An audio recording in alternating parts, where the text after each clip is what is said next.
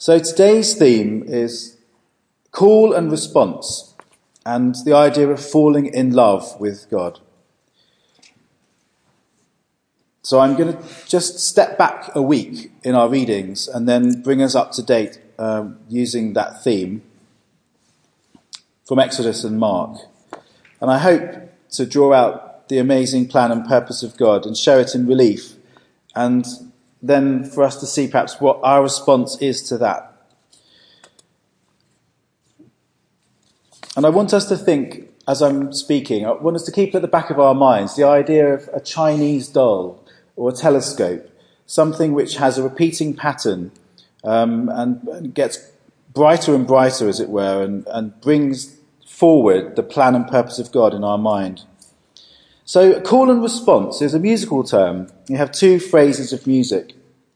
Uh, the second phrase is a direct, well, I shouldn't be speaking because I know we have experts in the room. Uh, it's an answer to the first phrase, and it appears in all, all music nearly.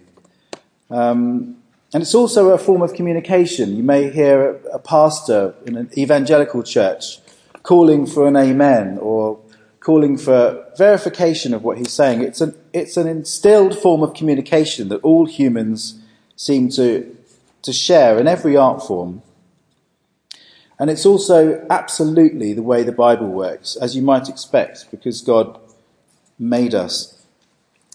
This call and response then, we come to Exodus. This week we've been reading about the plagues of Egypt and the miraculous escape of all of those millions. God's plan and his amazing foreknowledge, his care and compassion, and the love he showed to Israel. We see he demands glory as his right, and he uses people to increase awareness of himself.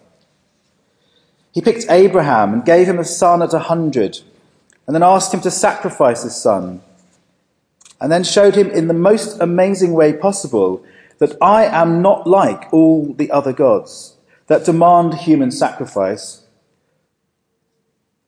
all those nations sizzling their children in the arms of bronze gods heated up until they glowed red in the dark. Yahweh, our living God, demands a living sacrifice.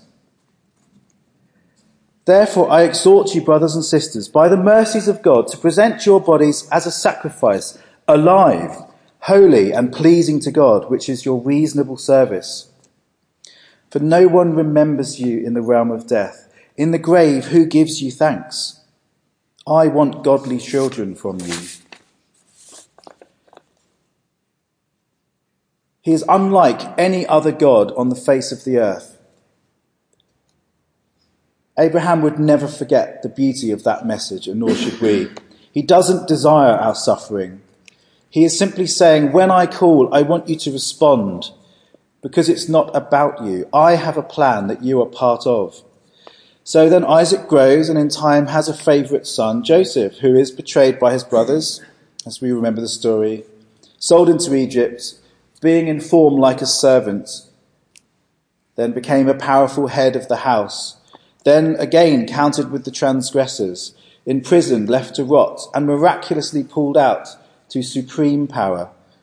The whole point was God was testing Joseph, repeatedly heating and cooling him like a blacksmith fire to make him fit for God's plan until he was able to use the power and position that God was to give him to bring forward the plan of God. And we remember, don't we, in Paul and Barnabas in Syria, in each city they encouraged the Christians to be strong and true to the faith. They told them, we must suffer many hard things to get into the holy nation of God. And again in Timothy we're told, all that will live godly in Christ Jesus shall suffer persecution. Joseph was the most powerful man in the whole of Egypt when his brothers grovelled at his feet. He was so understanding of God's plan by that point. He had so much compassion for them. He knew they'd been sent by God to save them. To, he was sent by God to save them, to keep God's plan on track, and they deserved to meet some serious justice, but instead, Joseph cried so loudly that all the Egyptians heard it, and those in Pharaoh's house heard it. Joseph said to his brothers, I am Joseph. Is my father still alive?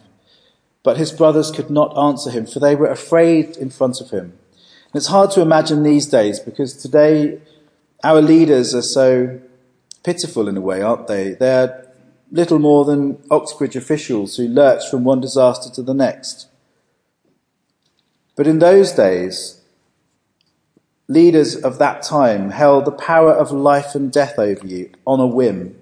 And we remember what happened to Haman when he dared to cross King Xerxes. Xerxes was angry and asked Haman, Will you attempt to harm the queen in front of me? And as he spoke those words, they covered his face. Just the implication of, of going against the king was enough for everybody to know what was going to happen next. And this was how the brothers were feeling. This is our first part of our telescope as we focus in on God's plan. Joseph as a type of Christ with his Jewish brothers, their jealousy forgiven. Joseph was in harmony with God's mind and he was the instrument in God's positive plan. Even though they had no idea who he was because of their fear, he was still merciful. Even after they knew and after his mercy, they were still so scared they begged him not to harm them. And he just joked in good humour, don't argue on the way home. We remember a prophecy in Zechariah I will pour out on the kingship of David and the population of Jerusalem a spirit of grace and supplication so that they will look on me, the one they have pierced, and they will lament for him as one laments for an only son, and there will be a bitter cry for him, like the bitter cry for a firstborn. I will refine them like silver is refined, and I will test them like gold is tested. They will call on my name, and I will answer. I will say, These are my people, and they will say, Yahweh is our mighty ones. Yes, Jesus will accept those who put those holes in his hands and feet because they meant it for harm, but God meant it for good. And Jesus, full of power as he hung on the cross, allowed it. So let's step forward a generation now, still in Exodus, to that little band of forgiven brothers tolerated by the Egyptians for Joseph's sake, but secretly despised for being shepherds.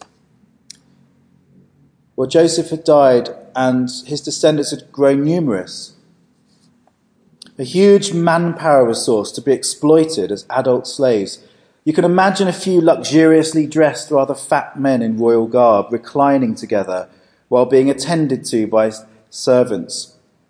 Their sneers and callous joking, their pompous nurturing of the idea of slavery as a solution to building a better country, far from the earshot of any suffering. But Moses, a prince in Egypt. After being brought up and schooled in the knowledge of the Egyptians, far from lying in well earned luxury, was walking the streets observing his people's hard labour when he saw an Egyptian attacking a Hebrew man. Now, it's because of the Second World War that we know how to get the most out of a population of slaves. The studies the Germans undertook show that you get more work done if you work people to death than you do if you show them any compassion. You just replace the weak ones before they die. It's more efficient that way. And this was the backdrop to what happened when Moses saw this atrocity. He was used to seeing dead Hebrews, I suspect. And here was an Egyptian beating an already weak and despised Hebrew more than half to death. No pity, this was more than just a few cracks of the whip. He was watching a man die, and it became his problem. So, a man enraged with the authority of a prince, but with a stammer. How would he get his words out given that situation? Would he be ridiculed by that guard? Moses had had experience, no doubt, of, as all children do, of being teased and bullied.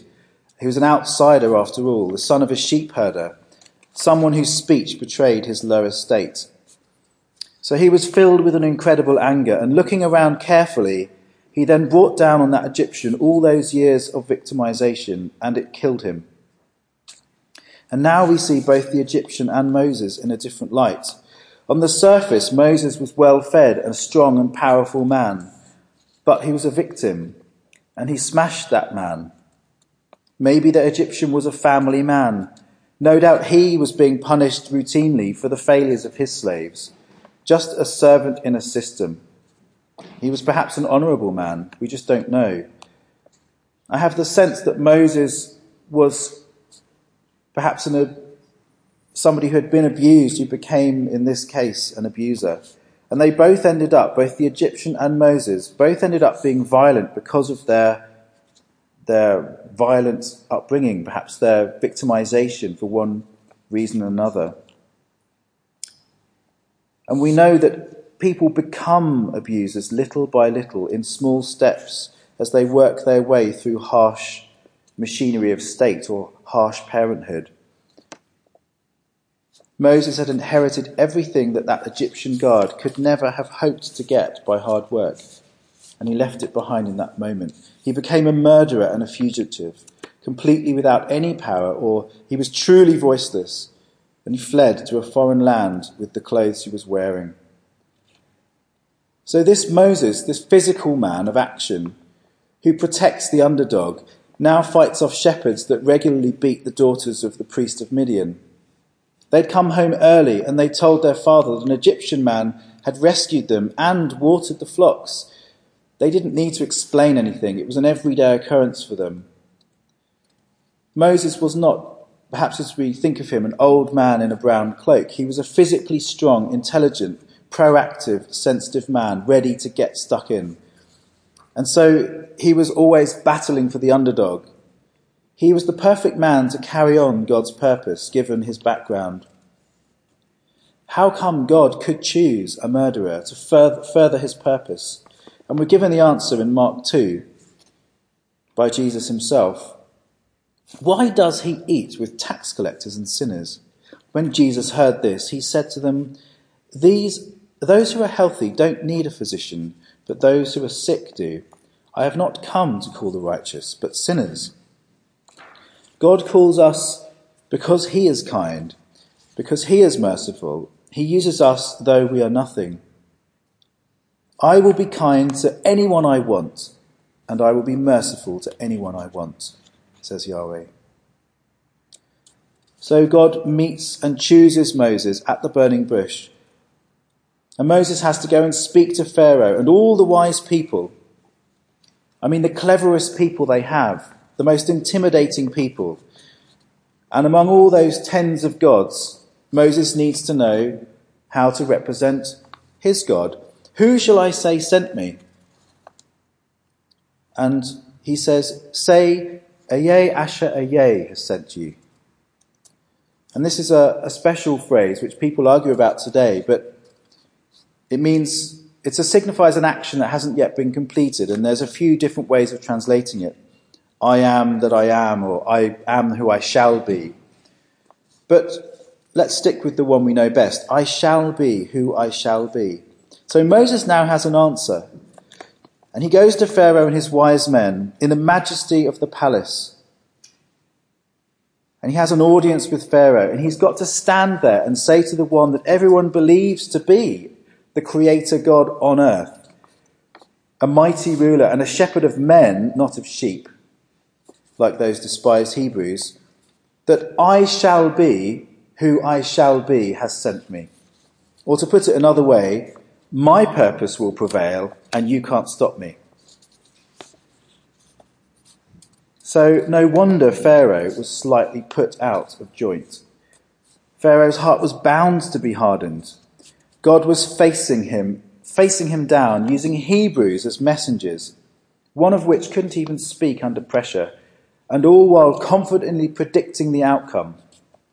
It's little wonder that Pharaoh wasted no time in saying, I have no idea who that is. He doesn't sound like the kind of God that I believe in.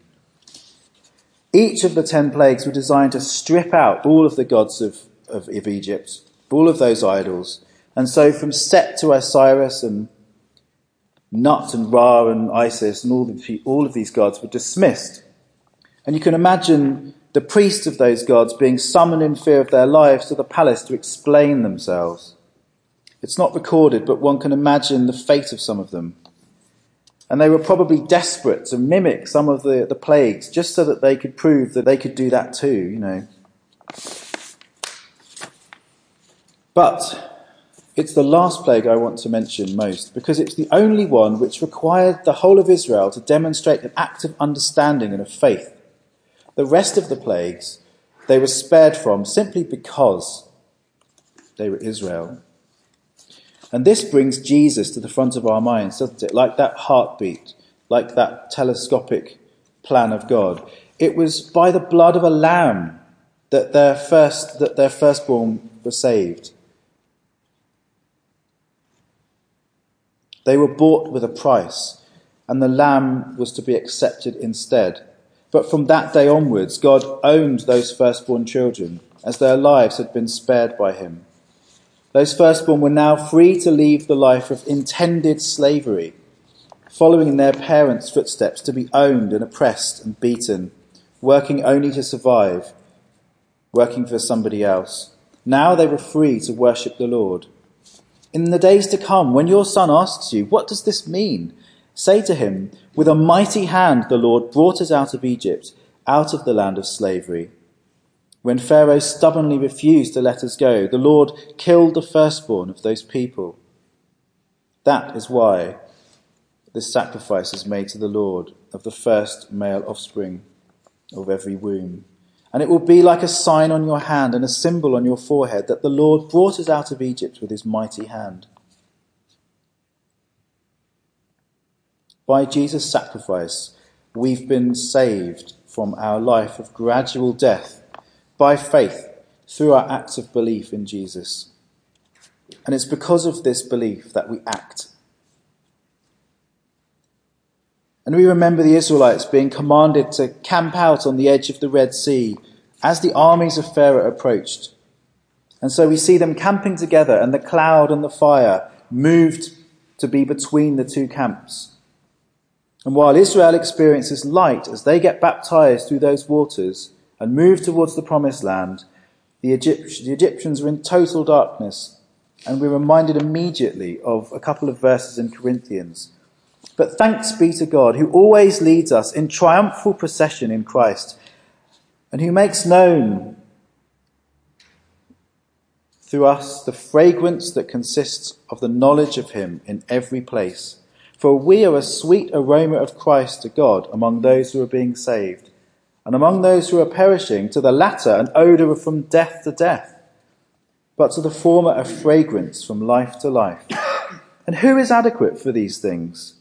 For we are not like so many others, hucksters who peddle the word of God for profit. We are speaking in Christ, before God, as persons of sincerity, sent from God. Yes, to those who are completely satisfied with wealth and preach many gods to their own profit, the truth about God and the simplicity of the message that faith in Jesus is all you need is just darkness and the smell of death. I mean, you only have to go to Uganda to meet Pentecostal preachers who've never read the Bible, who are preaching the gospel of prosperity that their flock can be as rich as they are if only they donate money.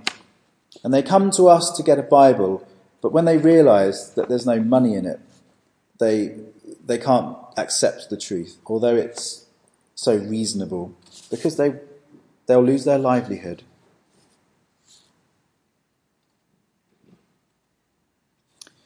To those who are busy getting saved and being baptized, it's the light of a miraculous rescue that we didn't provide, we couldn't achieve by ourselves, we are in awe of. We walk that narrow path looking to our right and our left in wonder. For I do not want you to be unaware, brothers and sisters, that our fathers were all under the cloud and all passed through the sea, and were all baptized into Moses in the cloud and the sea and all ate the same spiritual food, and all drank the same spiritual drink. For they were all drinking from the spiritual rock that followed them, and that rock was Christ. Is there any clearer message to us of God's love? It continues unstoppable through history. He has spoken to us while we were yet sinners. He literally promised us the earth. He asks us to be living sacrifices, not dead ones. And then he provides the sacrifice.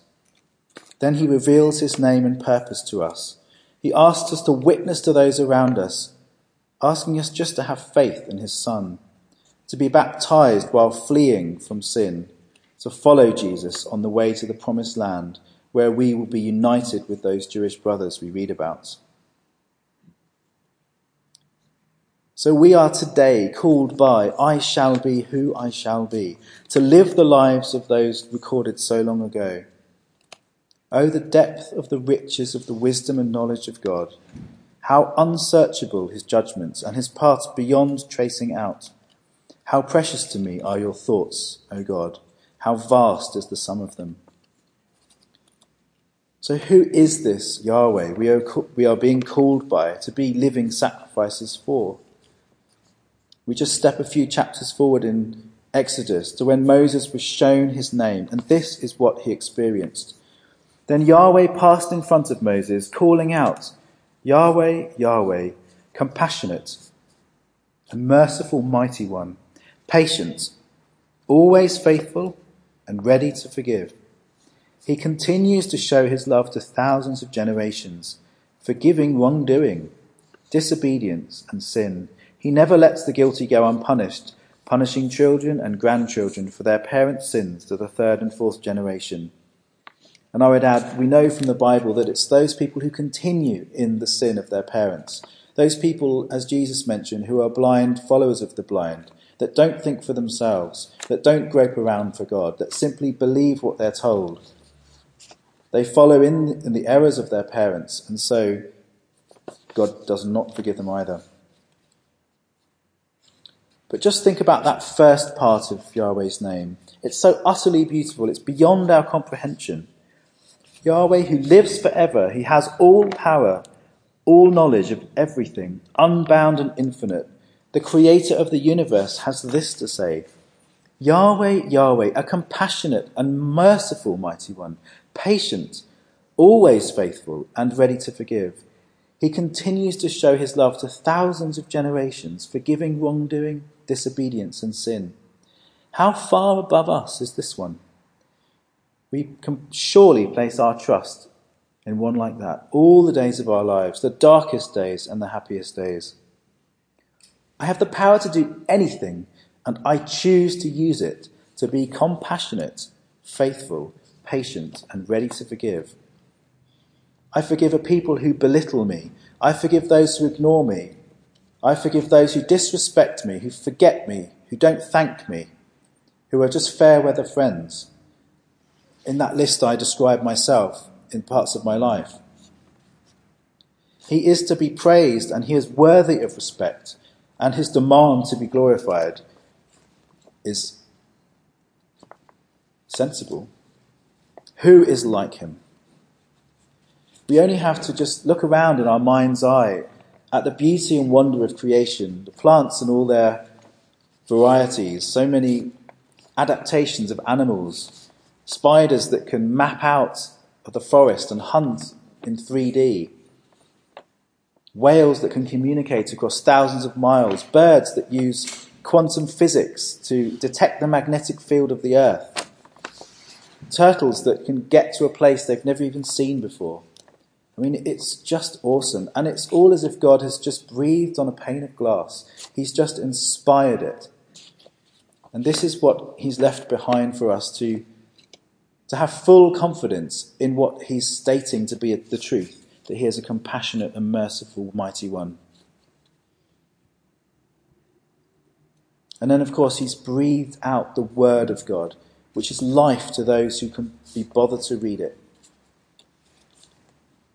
So I, I went to see the storm last night. We had a fantastic storm where I live, and I, I went down to watch the waves.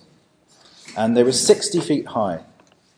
And I like to go down there because it's a representation of God's power, but it's also a representation of the nations as they are today.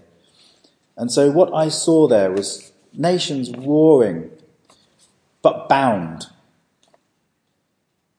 we're expected to have the faith that the disciples were expected to have in the current weather.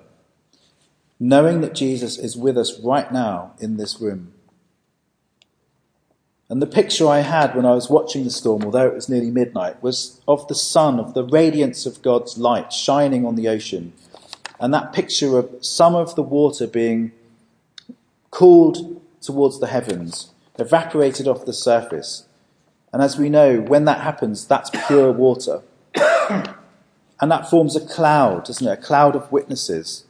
And those clouds will, in their time, reflect the light of God and that's when the rainbow of the gospel appears, of being led from sin through tried faith, and then through new life with the law of Christ in the kingdom as priests. And, we, and that rainbow shines on those that we live, that are on the earth, that have yet to take the call of God.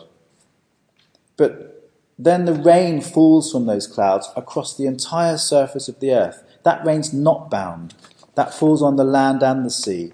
And we immediately, or I immediately thought of Habakkuk. For the recognition of the Yahweh sovereign majesty will fill the earth just as the waters cover the sea.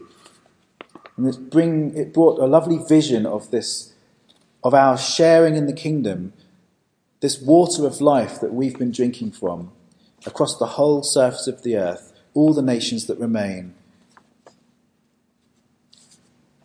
So the call is this love God with all your mind, with all your strength, with all your life and heart, and love your neighbour as yourself. It's so simple. Such a complicated world, and yet those laws cover it all. If you had to distill the meaning and purpose of life, who would have come up with that? God is light. In him there is no darkness at all. Whoever does not love does not know God, because God is love. And when God manifested himself in Jesus, as we read earlier, a man who looked around in anger at the hardness of people's hearts, he just asked such a simple question Who will act for good on this day? And not, nobody could admit to, to that being the right answer. Everybody fell in love with that man.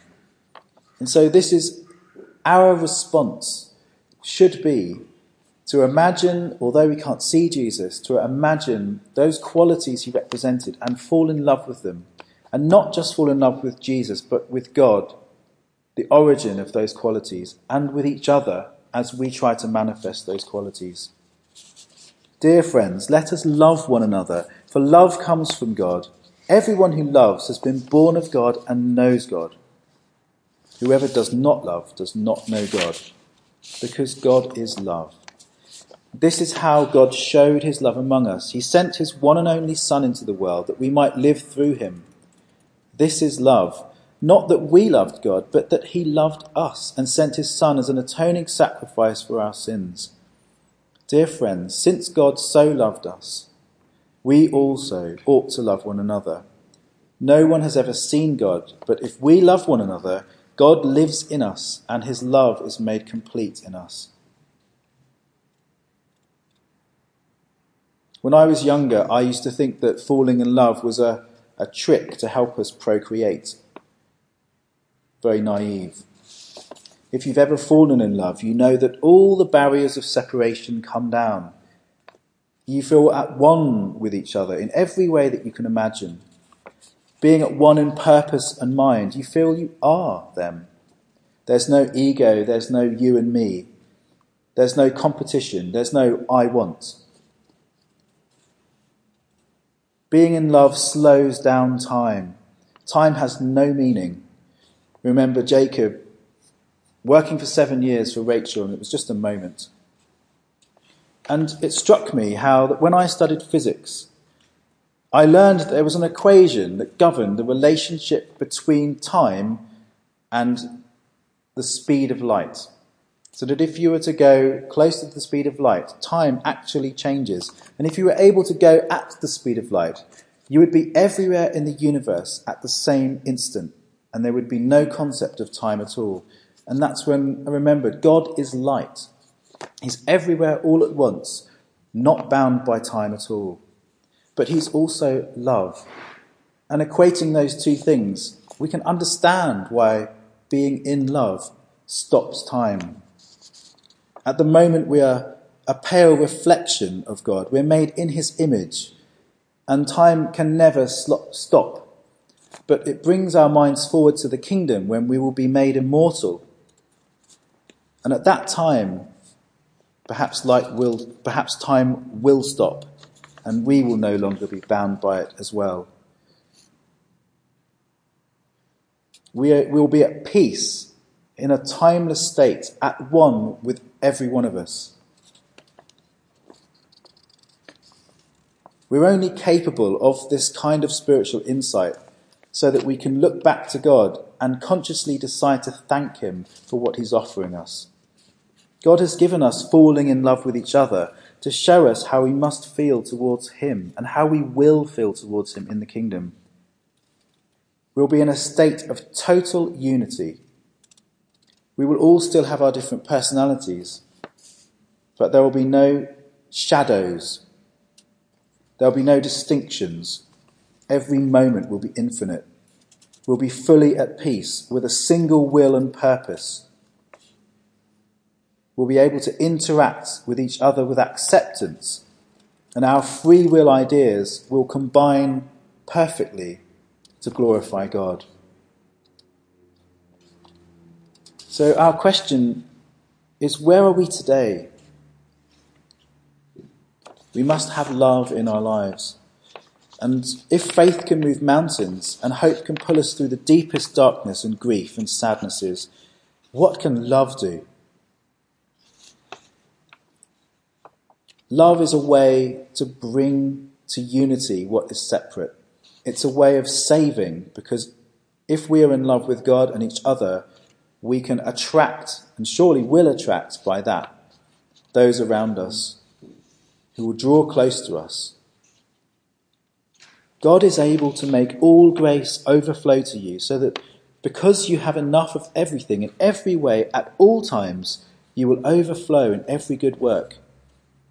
So let us take thought of how to spur one another on to love and good works, not abandoning our own meetings as some are in the habit of doing, but encourage each other, and even more so because you see the day drawing near.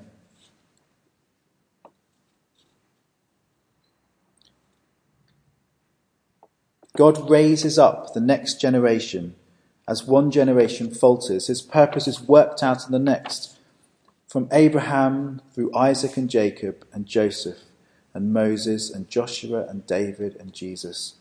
Never let us be scared to pass on that which we have been entrusted with, but instead let us hand it over to the next generation, our responsibilities, encouraging them and spurring them on with love, giving them freely that which God gave us as a work.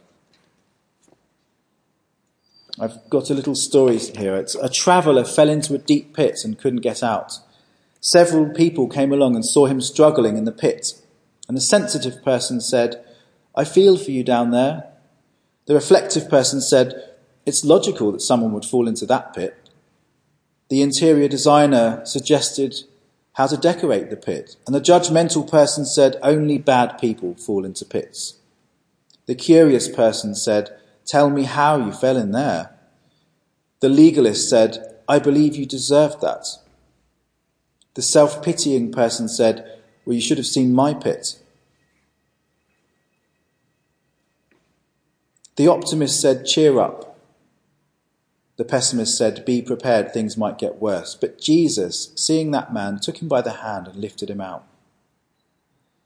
And we remember the Good Samaritan also didn't stop to concern himself with how the Jews don't associate with Samaritans. He just got on with it. He saw a need and he met it. And this humble focus on someone else's need is love defined, isn't it? It, really doesn't matter what we think about it. We see a need and we meet it. Do not withhold good from those who need it when you have the power and ability to help. So let us be in love wholeheartedly trusting and confident in the willingness of Yahweh to forgive us, in the power of Jesus' sacrifice.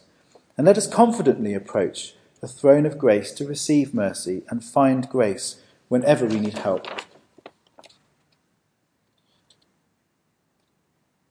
God is love.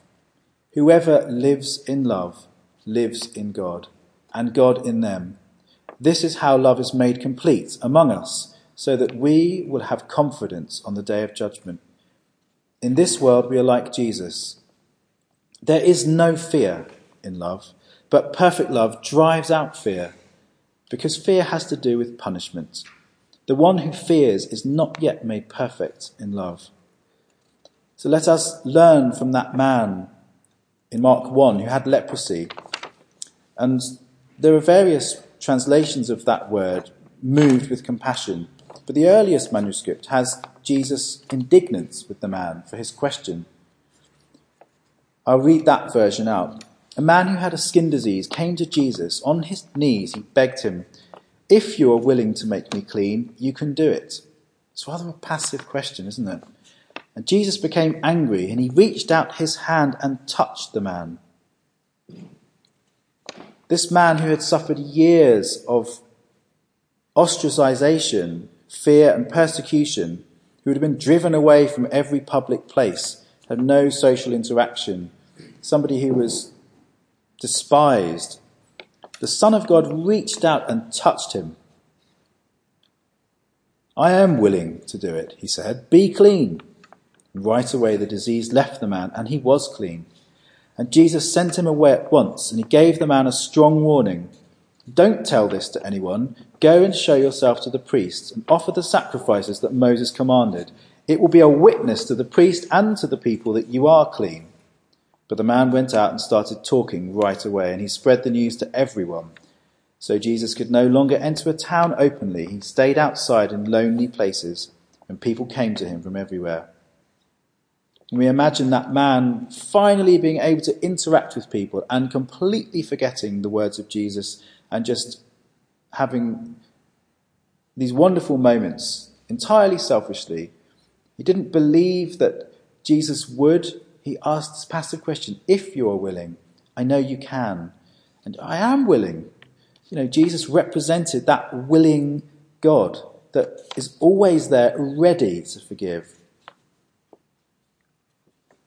this is wrong, isn't it? This attitude of if.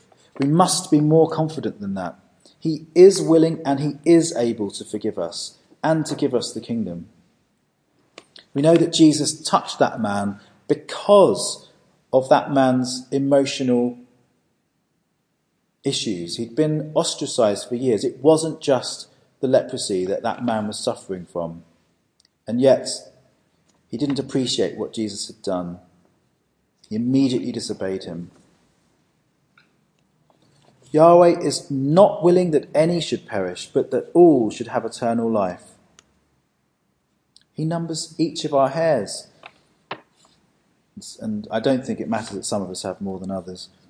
So let us remember now Christ as he himself asked us to, with a simple service, with awe and humility with love in our hearts for such an amazing example of how we should live, how we should bear with each other, meet each other's needs, put each other's before ourselves, how we should cherish and respect and honour our differences non judgmentally, while still being encouraging, advising, correcting with gentleness and respect, being strong in our authentic witness to those around us. Because if we've been given the ability to love for any reason at all, it's to be unified and to use that unity to save others by reflecting God's light in the eyes of those who see us.